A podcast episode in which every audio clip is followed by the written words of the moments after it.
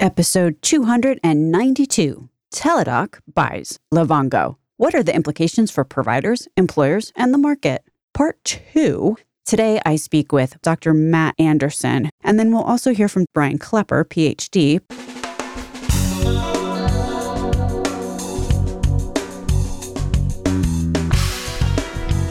American healthcare entrepreneurs and executives you want to know. Talking. Relentlessly seeking value. Welcome to episode 292, part 2.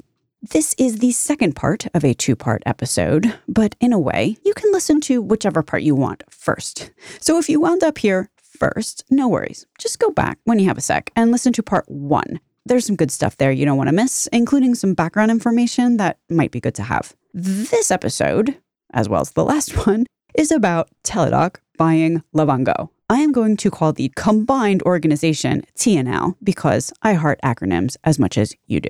Here's the thing with TNL. They're not alone in their quest to disrupt the traditional healthcare delivery market. You also have Aetna making a plan design that advantages CVS clinics. You got Humana doing the home health thing. You got Walmart and Oak Street hooking up in Texas and risk contracting with managed Medicaid and Medicare Advantage. You have employers across the country direct contracting with centers of excellence and buying prospective bundles. Also, speaking of employers, on the on site clinic space, Premise Health just recently acquired CareHere. These two organizations will reach 11 million eligible lives at 2,200 customers in 300 markets.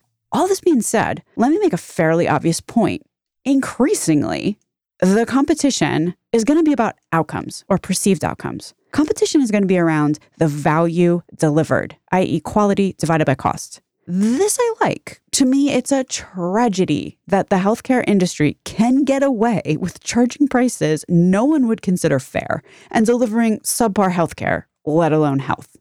I want some of these organizations that do a really nice job coordinating care and which patients really appreciate to do well by doing good. And I love that some of the payers out there, some of the employers, and even some of the Medicare Advantage and other health plans recognize the value that, that these organizations can deliver. But let's consider the implications of this. Notably, here's one few, probably even the very best, for example, endocrinology practices or maybe even cardiology practices have a bead on how well they ultimately attenuate downstream medical costs. They might not even know, outside of what they are required to report for quality incentives, how well they are consistently creating better patient outcomes. Livongo does, or at least claims they do. And lots of employers and plans buy the results they're selling to the tune of something like $300 million in sales this year. Here's what I don't like. What is shaking out is a turf war, and the weapon of choice may or may not be authentically better patient outcomes. Some of the weaponry here is built on a marketing chassis. I'm making air quotes, but you can't see them. The one who has the best marketing shall triumph. People judge books by their covers, and that's a cliche for a reason. You can read Al Lewis's blog post on Livongo where he dug into their purported results then listen with your left ear to some of the chatter on the street about how Livongo is more of an employee retention tool than, you know, a clinical tool. I don't know where these rumors started, but I keep hearing that because the Livongo NPS net promoter score is high, and employees, including executives, think it's pretty cool as a service, that maybe given this that it's okay if many of the Livongo charts and graphs don't have labels on their y axes and kind of don't make sense if you actually sit there and stare at them, as I have done. All this, I just said, background noise. The games have begun, and the winners will be those who consumers slash patients love. It'll be the ones who know how to market to employers or Medicare Advantage plans. It'll be the ones who can succeed in risk based models. There you go. There are your three success factors. Today, I speak with Matt Anderson, MD, MBA. Matt sees the ecosystem through the eyes of an innovation leader at a health system. And my finale interview of our two part series here is Brian Klepper, PhD, principal over at Worksite Health Advisors. Brian will speak from the POV, the point of view of employers. My name is Stacey Richter. This podcast is sponsored by Aventria Health Group. And now I'd like to welcome to the show Matt Anderson, MD, MBA. Matt is the Clinical Innovation Director for Banner Innovation Group. Welcome to Relentless Health Value, Matt. Hey, thanks, Stacy. It's uh, it's fantastic to be back. Livongo Teladoc or Teladoc Livongo. Do you just want to give a bit of a situation analysis from your standpoint? Obviously, sitting in the middle of a large health system, how do you see the current goings on? At this point in time, they're really our vendor. They're our they're the tool that we use uh, as clinicians and as a health system. They expand our reach. They allow us to do things that we're not normally doing in our own four walls of clinical practice telehealth before COVID, at least, has traditionally been more of a tele-urgent care, if you will. Exactly. So, you know, you've got a similar setup.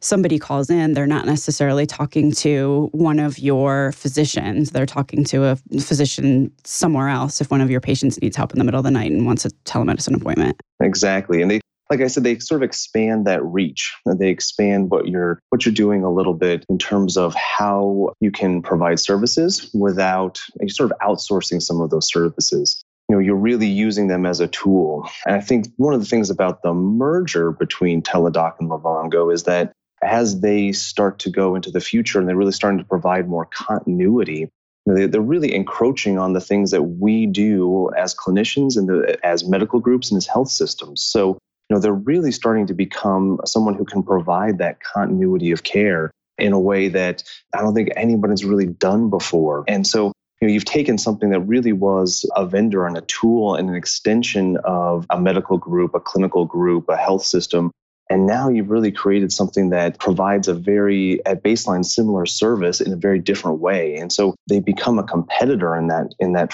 future state. With the disruption of COVID, suddenly the line between in real life, you know, IRL care. and virtual care starts to blur. The patient journey isn't one or the other.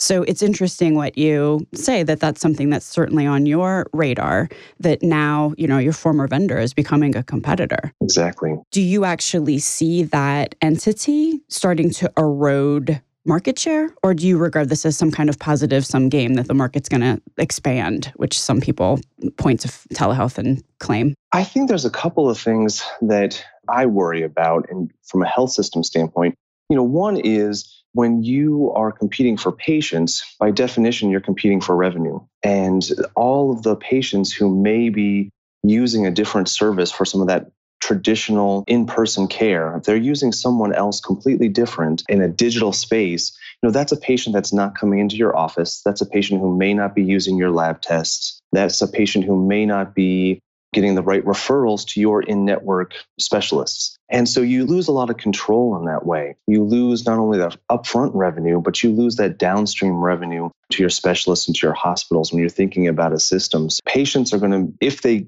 have an option like a Teladoc and Livongo, and their insurance incentivizes them to use something like that or a similar new competitor on the market, or they get disincentivized by their insurance to be in person. It's going to be cheaper for for the system for the um, the payer to really pay for you know a Teladoc Livongo rather than in person care. You just you lose a lot of the things that you control as a health system. You're losing that revenue. You know, the other thing I think about is data. You know you're really going to start to compete on data a little bit. There's going to be a lot of great data out there. There's going to be a lot of data on those patients and what happens with that. What do you do with that? And secondly just the sharing of data. It's already difficult sometimes for health systems in the same community to communicate. I mean just think about it. We're still printing out records from one emr and faxing it over and scanning it into the other emr so now you've got this other third party that's you know even more different. You know how is that going to change you know what you do as a health system there in terms of how you how you connect that data? How do you get that data? How do you make sure that you know we're not increasing mistakes? We're not increasing that loss of data? Those are two you know just that that competition for patients and that that issue around data are two things that I think about a lot. And then also the third thing that you said was losing control of the yeah. you know patient journey if you will you touched on something that I found fascinating, which is the plans, health plans role in all this. Because, you know, let's keep in mind here that plans have been the most scaled adopter of telehealth in a lot of ways. Plans have been offering Teladoc, plans have been offering Livongo. You know, if plans are disincenting, they might not be disincenting telehealth, they might be disincenting virtual care provided by anybody other than themselves. So now all of a sudden exactly. you're competing against a plan. Yep at baseline, their goal is to provide care, but at the lowest cost possible. And, you know, before you may have had some pushback from patients. I think the pandemic has really changed a lot of people's minds about what you can do virtually. There's a lot of things that are really are not they're not fun. I guess fun is not the right word, but it's not always fun to go to your doctor. You know, you're taking time out from work, time out from family, you're driving, you're sitting in a waiting room people get comfortable with it because they have to and then all of a sudden it's it's more of a, a want becomes a need and they're going to feel comfortable connecting with clinicians they're going to be comfortable taking care of a lot of their healthcare needs I think people are just going to get more and more comfortable with that. And if there are more options or if there are incentives to use some of those things, you think about some of the other companies that are out there that are using sort of behavioral economics to really push behavior change in chronic disease by incentivizing monetarily for taking care of your own your own diabetes, your own high blood pressure, things like that. So I think there's definitely going to be more and more options for patients and options that they're going to feel comfortable with. Yeah, for sure. And if you start going down that path, what you've got is you've got Teladoc, you've got Livongo. Adding the chronic care management onto the platform, it enables a relationship, which is something that the the more teledoc-y telehealth platforms have have sort of lacked and which some patients certainly want that relationship Teladoc and Livongo both trumpet their net promoter scores. They have a seamless and gorgeous user experience yeah. that they built their platform to achieve. I don't know that people are going to be so forgiving if like you can go on a virtual platform and have an amazing experience or you can struggle through some kind of like weird email with 95 instructions at your to see your local doctor. Download two different apps, four different usernames, and six passwords. Yeah, you know, exactly like that. Yes. so, in the face of this, you know, what advice do you have for provide like, you know, what is a forward-thinking provider organization doing right now? I think a, a, health system today should be looking at Teladoc and Livongo as sort of a Sputnik type moment. That this is going to be a, a space race for healthcare innovation right now. And that's really what we're facing. We're facing things that we can't even imagine in terms of companies coming together, the breadth and scope of digital companies in the next three to five years. It's going to be a space race. And I think you have to be committed to the investment of digital and connected health in your health system. I think the people who are going to do the best out of this are going to be the people who really understand what their patients want in a both an in-person and virtual experience. If you can design situations that patients feel great coming out of both of those and you give patients the option you give clinicians and patients the options to to determine where the best site of care is I think you're going to do really, really well. I think the people who think that this is all going to be a fad and you can keep doing it exactly the way you're doing it and just hope that you can get enough high volume, high margin surgical procedures in your hospital to take care of everything, I don't think you're going to succeed. I think you have to be committed to that space race. You have to be able to think three to five years down the road and say, this is who we're really competing against. How much are we willing to invest to make this happen? You know, I think one of the biggest things that people aren't thinking about is talent. When you think about the most important bit of talent in a health system, it's really the clinicians. It's the people who provide the care. It's it's doctors, it's nurses, it's nurse practitioners and PAs. It's that talent that really drives healthcare systems. And now all of a sudden, you, you, we're used to competing against each other. We're used to competing against other health systems in town, other health systems across the country. And now we're going to start competing against places like Teladoc and Livongo. They're going to need physicians on their side who are a little bit more engaged, aren't as transactional as that sort of urgent care model, but are really doing that continuity care. And so being prepared to invest in talent and make sure that talent doesn't leave your health system to some of these other companies, I think is going to be really critical. So maximizing that talent and being committed to winning that space race, I think is how I would see a health system coming out of this ahead. That's a really interesting point that I haven't heard anyone else bring up. It, it's like, you know, I feel like there's two sides to this. You've obviously got the supply side and the demand side, which is what you're addressing right now. That on the supply side, you know, any health system who's thought about consumerism and considered it sort of a nice to have to address it might find themselves in an issue when they're competing against organizations where addressing the needs of their customer is the first thing they're thinking about, first and foremost. Mm-hmm. Like that's what they were built on. And then on the other side, you've got the supply side, which is, you know, who do you need to staff this and run this? Absolutely. So it all goes back to first principles, microeconomics 101. the brilliance of the basics. It's easy to think about a, an easy answer and a big answer and a, and a digital answer, but you know, sometimes it just comes down to the basics. And if you get the basics right, you can apply it in any situation. Matt Anderson, MD, thank you so much for being on Relentless Health Value today. Thank you, Stacy. Now we are speaking with Brian Klepper, PhD, who is the principal over at Worksite Health Advisors. Welcome to the Relentless Health Value podcast, Brian. Glad to be here, especially talking to Stacy Richter. the honor is mine. Obviously, we have been talking about this tipping point that's a coming for many years. And then it seems year over year, everyone expects employers to actually do some disruption. Like, this is the year that employers are going to disrupt. And then year after year, we don't see that happening. What, in your estimation, has forced the inertia to become action? I think it's the combination of employers being up against the wall so much, but at the same time, real value based solutions that are mature coming to the fore. Now you're getting into things like episode of care bundles that have a single bundled price and that can be judged on quality and you can go and, negotiate your rate with an organization that, that claims to get great results. I mean, the net result of this is costs that are 50 to 60% of what previous costs have been. And you've got large groups like the state of Connecticut Health State Employees Health Plan which is something on the order of 250,000 lives, moving to a model like that, that's a big chunk of lives. If you get a bunch of those moving, it begins to change the system. Things are moving slowly but but surely in the right direction. And that's something I've never seen during the course of my career. You know, you, you just said that now there are solutions on offer one of the things that we have been focusing on, I would say, in the employer market is the demand side. Like, are employers demanding alternative solutions? But it sounds like there also is a supply side to this.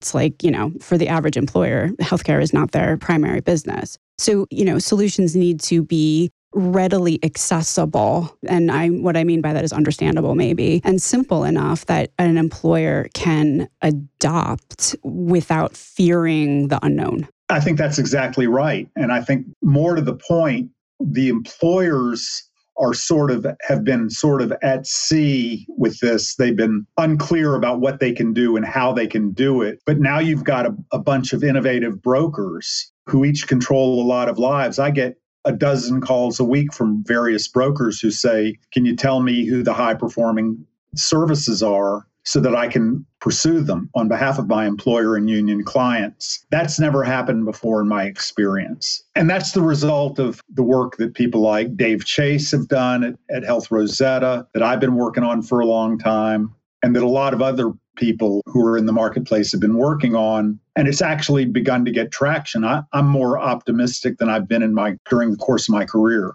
so you've got the demand side of the equation and then the supply side there are actually solutions so we're potentially moving into a honest to God marketplace. Yeah. Okay. So enter the Teladoc Livongo merger, whatever you want to call it enter that gang onto the scene. Obviously, both Teladoc and Livongo do have a track record working with employers. They are offering a solution that these employers are purchasing. How does the pandemic accelerate adoption of services right like that which are contracted directly by the employer and which nothing for nothing are not the provider down the street in this case, Teladoc and Livongo are billing themselves as high value services. The translation of that means services that consistently deliver better health outcomes and or lower costs, particularly within a high value niche like diabetes. Everybody and his wooden legged brother claims that they have a high value service, but very few actually do. Then the magic of marketing comes, and organizations that often don't have any credibility bill themselves as having credibility, and nobody holds their feet to the fire to demand it. So, just interject when you say organizations that have great marketing, are we talking about the local, I don't know, endocrinologist office? Are like they putting together marketing campaigns which are swaying local employers to double down on the spend to that local endocrinologist? I think you make a great point. The local provider who's now typically associated with one of the local health systems is the default go to organization. And organizations like Teladoc and Livongo have had to make the argument that they offer something that is significantly different and better, and that you should go to them rather than going to the local endocrinologist. COVID has accelerated that by ramping up the cost equation so heavily that the argument can be made that you can do way better. So if you are a local provider and you, you know, six, six months ago you stood up a telehealth solution and maybe it's a little clunky, nothing for nothing, and that was okay six months ago. I think that the stakes have just gotten much higher for health systems in general and physicians as well of all types to use the, the phrase that my friend Jeff Hogan in Connecticut uses, very influential broker, going forward, all health systems and doctors are going to have to be fully interoperable and longitudinal. They're going to have to be connected to other organizations within the continuum, and they're going to have to be able to read and write information that can be read by anybody. And when you say they're going to need to, do you mean because employers will demand it? Like that is becoming a checkbox on an employer's list of who gets to be a preferred provider? As a pragmatic matter, in order to function effectively in the marketplace, organizations that can't be interoperable, that aren't longitudinal, will be at a disadvantage and they'll be gradually marginalized out of the business. And as another bit of this, you had mentioned marketing earlier, that if a entity is sort of unable to calculate what the results are that they are driving. You said multiple times in the course of this conversation that employers are looking for entities that can drive superior results. Well, if historically, I'm sure, if you said to most providers, like how'd you do? They have not necessarily had a feedback loop or a mechanism, eh, you know, maybe quality scores, right? But outside of things that somebody else is collecting to really assess their own performance and provide the basis for what I would consider, you know, any kind of data driven marketing message, you know, back to an employer. Is that part and parcel to what you're saying that employers are going to want and need? Yeah, absolutely. I tell all of my vendor clients that if they really want to be successful in a value based environment, they need to be able to financially guarantee their performance. So, for example, integrated musculoskeletal care out of, out of Tallahassee, Florida, will financially guarantee a 25% reduction in total musculoskeletal spend for the patients they touch. That translates to a 4 to 6% reduction in total spend which is a pretty big number. And I've got lots of organizations that are taking the same approach right now, saying if we'll guarantee our results with you, that's something completely new in healthcare. As the employers that I'm aware of understand that there are organizations that are willing to do that, that's changing the contract dynamic. And I did interview Chad Gray from Integrated Musculoskeletal Care in an interview maybe five months ago, if anyone is interested in going back and listening to that. But Brian, how does what an organization like Chad's and what they're up to right now, creating this national network really of integrated purveyors, I'm not sure what the right word is, of musculoskeletal care. How does that impact the local orthopedic surgeon or PT place down the street? Well, if you go to Greenville, South Carolina, where that's actually happened, in the first year working with Michelin's, Michelin is located in Greenville, South Carolina. That's their North American headquarters. They've got something like, I don't know, 14,000 lives there or something like that. In the first year that integrated musculoskeletal care worked for them, there was a great outcry against it by the local provider community musculoskeletal surgeries in that population dropped 76% in the first year with better outcomes and at half the recovery time and at half the cost. And that's been validated externally. 76% drop.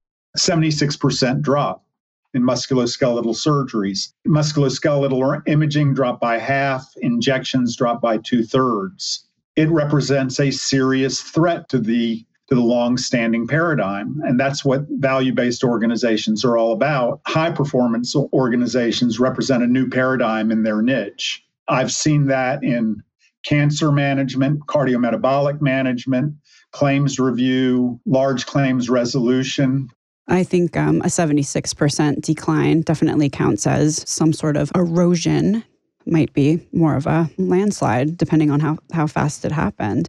It speaks to the core problem of American healthcare, which is that we have developed a, a culture of excess. We've developed a culture not only where people do the wrong thing, but where they depend on doing the wrong thing because otherwise they can't keep their financials up that problem has changed all of our care and cost patterns to be different than they are in all the other industrialized countries of the world. Value based organizations and particularly high value ones produce better health outcomes and or lower cost all through the continuum. So, as a general trend line, do you see then that organizations, not limited to a Teladoc Livongo, that combo, but you know, high performing organizations that have been deemed high performing by groups such as yours, Brian, or the Validation Institute or or other thir- independent third parties. Gotcha. That's really what we're looking for. These very high performing, I'm going to say national scaled types of services. Maybe they've got a digital backbone potentially. I mean, that's generally speaking how you scale nationally. There's some sort of digital nativeness about the operation, right? You see that as a trend line. I do. I'm sure it's not entirely a zero sum game, but let's just say that that upward swing of that trend line has the potential to negatively impact providers who are not, let's just say, hip to what's going on in their marketplace and strategizing how they're going to compete kind of in this new framework. Right. And I, I, think that many health systems, for example, that have thrived under a fee for service model that is very receptive to overtreatment and egregious unit pricing are now beginning to, to worry that their model can't last forever. And if they don't dip a toe in that water, they're going to get left behind. And how many employers do you think are rec- are you know you're a forward think- thinker, Brian? Like you are generally speaking, if there's a pack, you're 200 yards ahead of it.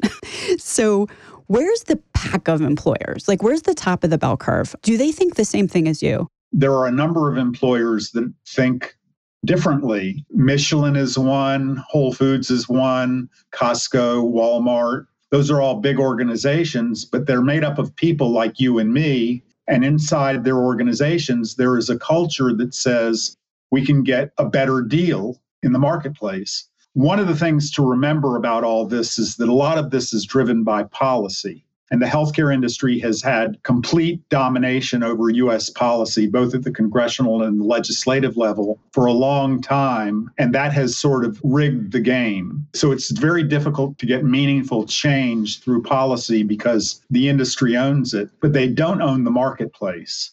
And it becomes very possible for a healthcare organization that's truly innovative to offer its clients a better deal with data. And I think that COVID has sensitized employers to be on the lookout for things that could be could work for that. And a really good example of this is a, uh, there's a broker in North Carolina where I live named Patrick Long, who is connected with the North Carolina Chamber and two North Carolina business associations, where the organizations have figured out that their members have healthcare problems. And they've gone to this guy and said, bring us solutions. Well, I mean, he's got 2,300 self funded employers in these three groups that are all looking to do something differently. That's a sea change.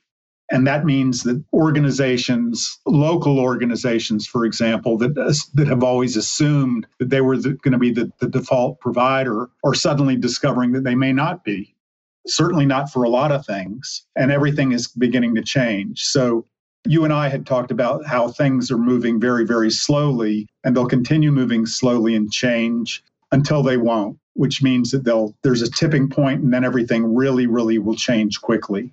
I think we're very much down that road. And it's the thing that has made me more optimistic about healthcare than I've been during the course of my career.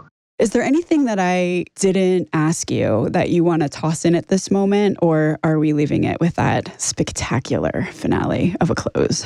I think that there's a, a large and growing community in healthcare of, of healthcare professionals, you being prominent within that group, that are all going down this path. They're all talking to each other and they're all bought into the fact that there are better health outcomes and lower costs, very available and doable that this is achievable and that the lock that the legacy healthcare companies have had on on American healthcare is shakier than it's ever been. That's a, a very exciting prospect. So I very much appreciate the chance to talk to you about it.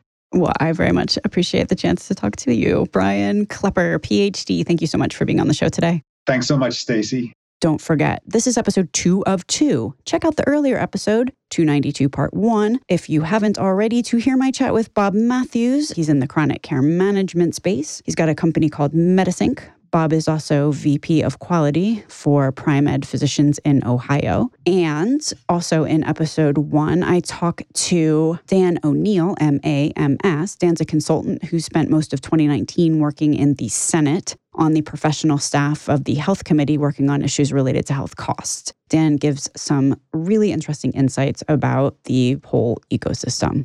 Links to everything discussed on the program today can be found at relentlesshealthvalue.com.